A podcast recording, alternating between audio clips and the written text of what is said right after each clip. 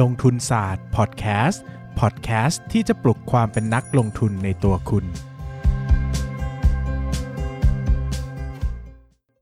สวัสดีครับยินดีต้อนรับเข้าสู่รายการลงทุนศาสตร์พอดแคสต์รายการที่จะชวนทุกคนพัฒนาความรู้ด้านการเงินและการลงทุนไปด้วยกันก่อนอื่นนะครับขออนุญาตแวะมาโฆษณาหนังสือนิดนึงนะครับกับหนังสือความเรียงบันทึกประสบการณ์ของผมเองนะครับชื่อว่ามนุษย์ซึมเศร้ากับเรื่องเล่าสีขาวดำนะครับเป็นงานเขียนที่บอกเล่าประสบการณ์แล้วก็บรรยากาศในการป่วยเป็นโรคซึมเศร้าของผมเองนะครับก็เขียนจบแล้วนะออกเป็นเล่มแล้วนะครับก็เรียนเชิญทุกคนไปซื้อกันได้นะครับที่ตรงโพสต์ปักหมุดบนสุดของลงทุนศาสตร์เลยนะครับสำหรับใครที่อยากจะเข้าใจโรคซึมเศร้ามากขึ้นนะครับหรือว่าอยากจะรู้ว่าโรคซึมเศร้ามันเป็นยังไงเกี่ยวข้องกับอะไรรักษาอย่างไรนะครับก็เรียนเชิญไปซื้ออุดหนุนมาอ่านกันได้นะครับเล่มละ250ค่าส่งอีก50 บาทนะครับรวมเป็นกลมๆก็300 บาทนะครับวันนี้นะครับชวนทุกคนมาคุยกันในเรื่องการประเมินมูลค่าหุ้นด้วยวิธีของดร.นิเวศน์เหมวชิระวรากรนะครับออกตัวก่อนว่าวันนี้ดร.นิเวศน์ไม่ได้มาให้สัมภาษณ์ใดๆนะครับหลายคนจะโอ้โหเห็นชื่อแล้วอาจจะรอฟังดร.นิเวศน์ก็ไม่ได้เชิญดร.นิเวศน์มานะครับเนื่องจากดร.นิเวศน์ก็คิวก็จะยากนิดนึงนะครับนะครับก็แต่โดยส่วนตัวเนี่ยผมก็เคยมีโอกาสสัมภาษณ์ดร.นิเวศน์นะครับที่งานเลี้ยงสรรค์ของสมาคมนักลงทุนเน้นคุณค่าประเทศไทยนะครับก็มีโอกาสได้ถามดร.นิเวศน์เกี่ยวกับวิธีการประเมินมูลค่าหุ้นนะครับวันนั้นเนี่ยเป็นประสบการณ์ที่ดีมากนะครับเพราะว่าผมเนี่ยอยากรู้อะไรหลายๆอย่างมากจากความคิดเห็นของดร.นิเวศน์นะครับแต่คือเวลาเราฟังดูสัมภาษณ์คนอื่นสัมภาษณ์เงี้ยครับเราจะรู้สึกว่ามันไม่ค่อยhit the pointคือมันไม่ใช่สิ่งที่เราอยากรู้จริงๆเนาะพอเราได้สัมภาษณ์เองเราก็ถามยิงรัวๆเลยนะครับในสิ่งที่เราอยากรู้สิ่งหนึ่งที่ผมอยากรู้แล้วก็หลายคนยังอยากรู้น่าจะอยากรู้เหมือนกันก็คือเรื่องการประเมินมูลค่าหุ้นแบบที่ดร.นิเวศน์ใช้นะครับเนื่องจากเราเนี่ยจะได้เห็นงานเขียนของดร.นิเวศน์หลักๆก็คืองานตีแตกกลยุทธ์การลงทุนในภาวะวิกฤตนะครับซึ่งตอนนั้นเนี่ยก็เป็นยุค 40 เนาะนะครับก็ดร.นิเวศน์ก็ใช้วิธีการประเมินมูลค่าแบบหนึ่งซึ่งหลายคนเนี่ยก็น่าจะคิดเหมือนผมว่ามันผ่านมา20 ปีแล้วนะครับดร.ยังใช้วิธีแบบเดิมหรือเปล่านะครับวันนั้นเนี่ยก็ได้มีโอกาสสัมภาษณ์ดร.แล้วก็ได้พูดคุยในประเด็นที่เกี่ยวกับการประเมินมูลค่าหุ้นเนี่ยค่อนข้างเยอะเพราะว่าผมเนี่ยชอบเป็นพิเศษก็เลยถามดร.แบบซักไซส์หลายอย่างนะครับดร.ก็ให้ความเห็นมาที่ผมก็ค่อนข้างชอบนะครับอย่างแรกเลยเนี่ยดร.เนี่ยก็จะมีวิธีการประเมินมูลค่าหุ้นหลายๆแบบด้วยกันนะครับอย่างที่เราจะได้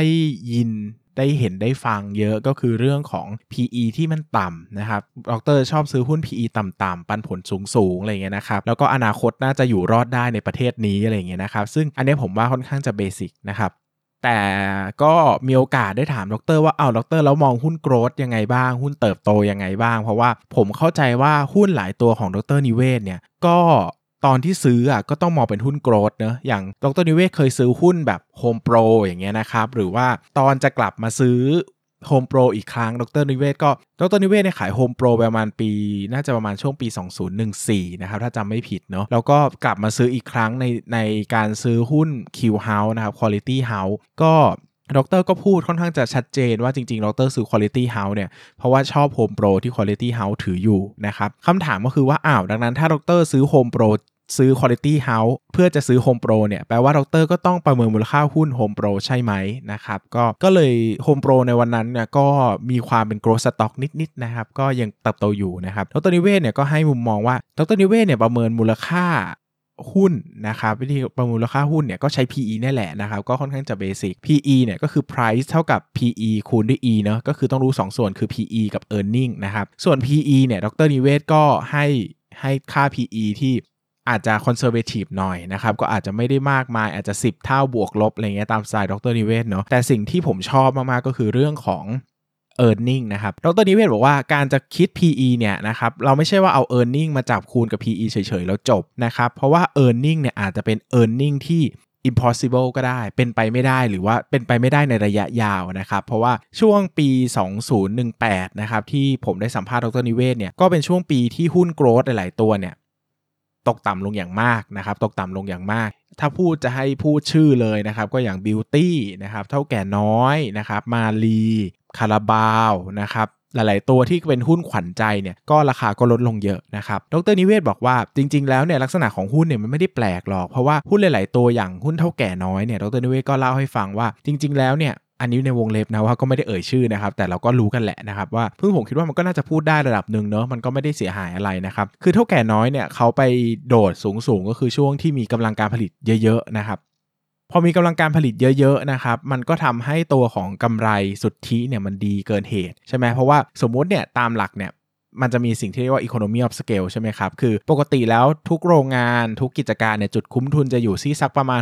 60-70% อ่ะแต่พอผ่านจุดนี้ไปอ่ะอัตรากำไรขั้นต้นมันจะดีมากขึ้นเรื่อยๆนะครับซึ่งแน่นอนว่ามันจะไปชนแคปหรือว่าชน capacity ชนกำลังการผลิตสูงสุดณจุดๆนึงอยู่แล้วเช่นพอไปถึง 100% หรือบางบริษัทก็อาจจะถ่างได้ถึง 110-120% เนี่ยมันก็ไปต่อไม่ได้แล้วแหละเพราะว่ามันเต็มกำลังการผลิตแล้วไงถูกไหมครับดังนั้นเนี่ยถ้าจะโตต่อเนี่ยมันต้องขยายกำลังการผลิตหรือต้องขยายลายผลิตซึ่งเราคงไม่ได้หวังว่าจะได้เห็นอัตรากำไรเท่าเดิมนะครับเพราะว่ามันก็เป็นสิ่งที่เกินจริงไปในช่วงเวลาหนึ่งนะครับดังนั้นดร.นิเวศบอกว่าก่อนจะประเมินมูลค่าเนี่ยให้ปรับกำไรให้มันเป็นปกติเสียก่อนนะครับโดยให้ไปดูลักษณะธุรกิจก่อนว่าธุรกิจแบบนี้ควรจะได้กำไรสัก Net Profit Margin สักกี่เปอร์เซ็นต์ยกตัวอย่างเช่นบอกว่าธุรกิจอุปโภคบริโภคอย่างเงี้ยนะครับมันช่วงปกติของมันที่ช่วยกำลังการผลิตปกติอาจจะได้สัก 10% น่ะมันคงไม่ได้ขึ้นไป 20-30 หรอกนะมันก็ดีเกินจริงอะไรเงี้ยนะครับซึ่งดร.นิเวศก็เอาตรงนั้นมาประเมินมูลค่านะครับก็คือหลักการง่ายก็เอามี PE ในใจนะครับคูณกับเขาเรียกว่า normalized PE normalized earning นะครับก็คือ earning หรือว่ากำไรที่ปรับให้เป็นปกติเสียก่อนนะครับซึ่งดร.นิเวศก็จะบอกว่าเฮ้ยต้องใช้อย่างนี้เป็นปกตินะหมายถึงว่าเวลาเราซื้อหุ้นประเมินมูลค่าเนี่ยเราต้องดูก่อนว่ากำไรมันดีเกินจริงหรือเปล่านะครับมันอยู่ในช่วงเวลาที่ดีเกินไปไหมนะโดยเฉพาะหุ้นที่เป็นหุ้นที่มีจุด break even point ชัดๆนะครับที่กำไรมันจะเติบโตอย่างมากช่วงใกล้ capacity เกือบจะเต็มร้อยเนี่ยถ้าเราปรับตัว earning เข้ามาลงมาให้มันสมเหตุสมผลเนี่ยเราจะเห็นว่าจริงๆแล้วมูลค่าของมันเนี่ยอาจจะไม่ได้สูงอย่างที่เราคิดนะครับดังนั้นภาพรวมเนี่ยก็สรุปง่ายๆว่าดร.นิเวศเนี่ยหลักๆก็ใช้ PE เนี่ยแหละเพียงแต่ตัว PE เนี่ยตัวเลข PE เองเนี่ยจะ conservative หน่อยก็คือมีความอนุรักษ์นิยมหน่อยอาจจะให้ไม่เยอะ10เท่านะ12เท่าอะไรเงี้ย18เท่าอะไรเงี้ยแถวๆนี้นะครับประกอบกับเงินปันผลแล้วก็ตัว earning หรือกำไรเนี่ยก็จะปรับให้เป็น normal ก่อนก็คือปรับตัวคือไม่ได้ปรับเฉพาะกำไรพิเศษหรือขาดทุนพิเศษนะปรับตัวกำไรที่มันดีเกินไปจากการทำธุรกิจด้วยดร.นิเวศบอกว่าจริงๆแล้วเราควรจะให้ราคา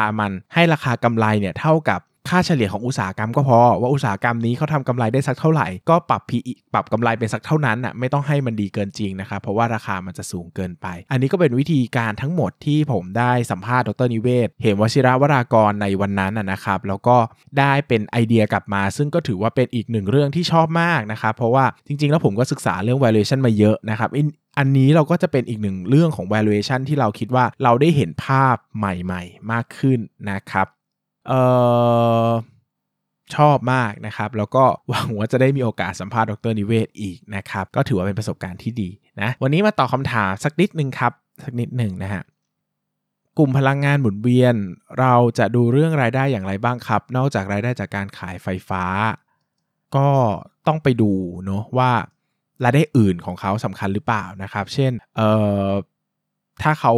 ทำพลังงานหมุนเวียนจากวัตถุดิบหรือวัสดุอะไรบางอย่างที่มันมีรายได้เสริมมาอีกจากการขายกากขายอะไรพวกนี้ได้ก็อาจจะเกี่ยวข้องนะครับแต่โดยทั่วไปแล้วผมว่ามันน่าจะมาจากไฟฟ้าเป็นหลักเนาะนะครับอันนี้ขออนุญาตตอบตามตรงว่าผมไม่ถนัดกลุ่มนี้นะครับก็อาจจะไม่ได้เก่งมากนักนะครับถ้าอยากลงคอร์สประเมินมูลค่าหุ้นบริษัทจริงจังมีคอร์สแนะนำไหมครับก็คอร์สที่ผมว่าโอเคก็จะมีคอร์สของไทย VI แต่ไทย VI มันอาจจะไม่ได้ประเมินมูลค่าหุ้นจ๋าขนาดนั้นนะครับแต่มันก็มีเรียนประเมินมูลค่าหุ้นวันนึงเลยแล้วก็มีคอร์สของพี่เอิร์นสต็อกชื่ออะไรวะ Mr. Like Stock นะครับก็ Mr. Like Stock นะที่แปลว่า Like ที่แปลว่าชอบ Stock ที่แปลว่าหุ้นนะครับ Mr. Like Stock นะครับก็เป็นอีกคอร์สที่ผมเคยไปเรียนนะครับแล้วก็ชอบอยู่นะฮะพี่ตอบทุกคอมเมนต์เลยอ่ะน่ารักมากขอบคุณมากๆนะคะ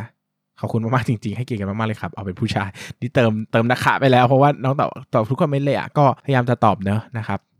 ให้ไอเดียเยอะดีอยากได้วิธีการวิเคราะห์หุ้นติดตามนี่ JMT ชัยโย BAM ว่ามีวิธีการรับรู้รายได้อย่างไรคาดการรายได้บริษัทยากมากนะครับอันนี้ยอมรับว่าผมไม่เก่งไฟแนนซ์นะดังนั้นอาจจะไม่ได้ทำให้ต้องออกตัวไว้ก่อนนะครับเพราะว่าผมพยายามจะไม่พูดสิ่งที่ผมไม่ถนัดเพราะว่าพูดไปเดี๋ยวก็โดนด่านะครับว่าแบบมั่วซั่วนะดังนั้นก็อาจจะไม่ได้พูดนะครับเราสามารถหารายละเอียดบริษัทเช่นสินค้าผลิตภัณฑ์จากไหนบ้างครับก็เว็บไซต์ของบริษัทเลยครับหรือไม่ก็5แบบ 56-1 นะครับอยากให้แชร์เรื่องแตกพาโอเคเดี๋ยวหาวิธีให้ MJD วิเคราะห์อย่างไรเพราะไม่มีปันผลก็วิเคราะห์แบบปกติแหละครับแต่ก็ตัดเรื่องปันผลออกไปนะครับอ่ะข้อมูลสุดท้ายอันนี้เนาะนะครับกระแสบางคนบอกว่ามองการไป CV เป็นการเข้าถึงข้อมูลแบบไม่เป็นธรรมคุณเบสกับคุณปั้นเงินมองเรื่องนี้ยังไงครับอันนี้ขอตอบแทนแล้วกันนะครับก็ส่วนตัวแล้วเนี่ยมองว่าทุกอย่างทั้งหมดทั้งมวลนะขึ้นอยู่กับธรรมาภิบาลของบริษัทเนาะคำถามหลายๆอย่างที่เราไปถามในวัน CV อ่ะถ้าเราโทรไปถาม IR ส่วนใหญ่เขาก็จะตอบแต่เราต้องเข้าใจก่อนว่าการว่าเข้าถึงข้อมูลบริษัทไม่เหมือนกันเนี่ยมันขึ้นอยู่กับตัวคนถามด้วยนะมันไม่ขึ้นอยู่กับวิธีการถามคือ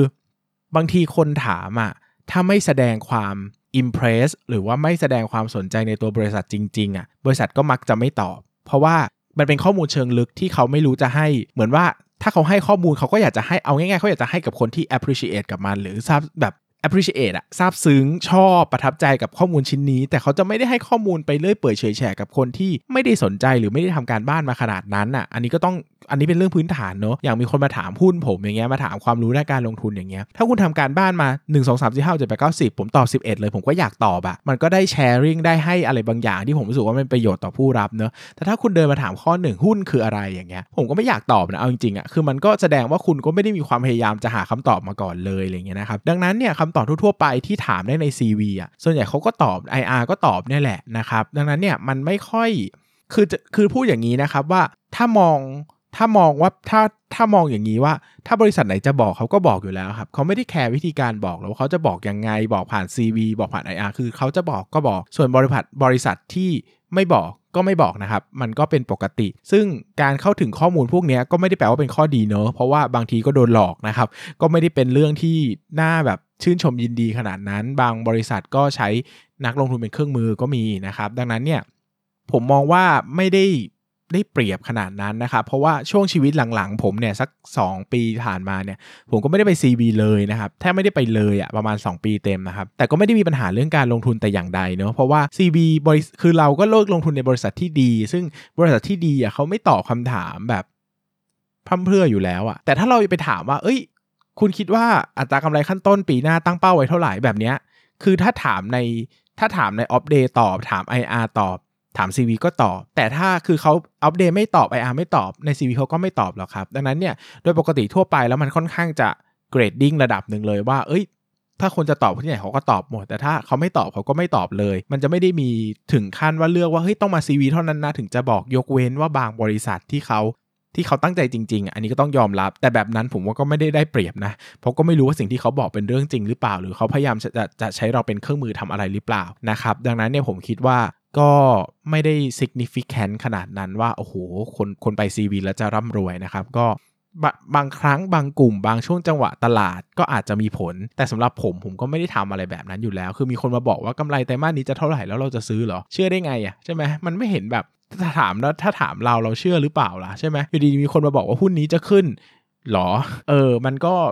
แบบนั้นมันโอเคหรอกับวิธีการลงทุนของเรานะครับดังนั้นเนี่ยผมเชื่อว่ามันก็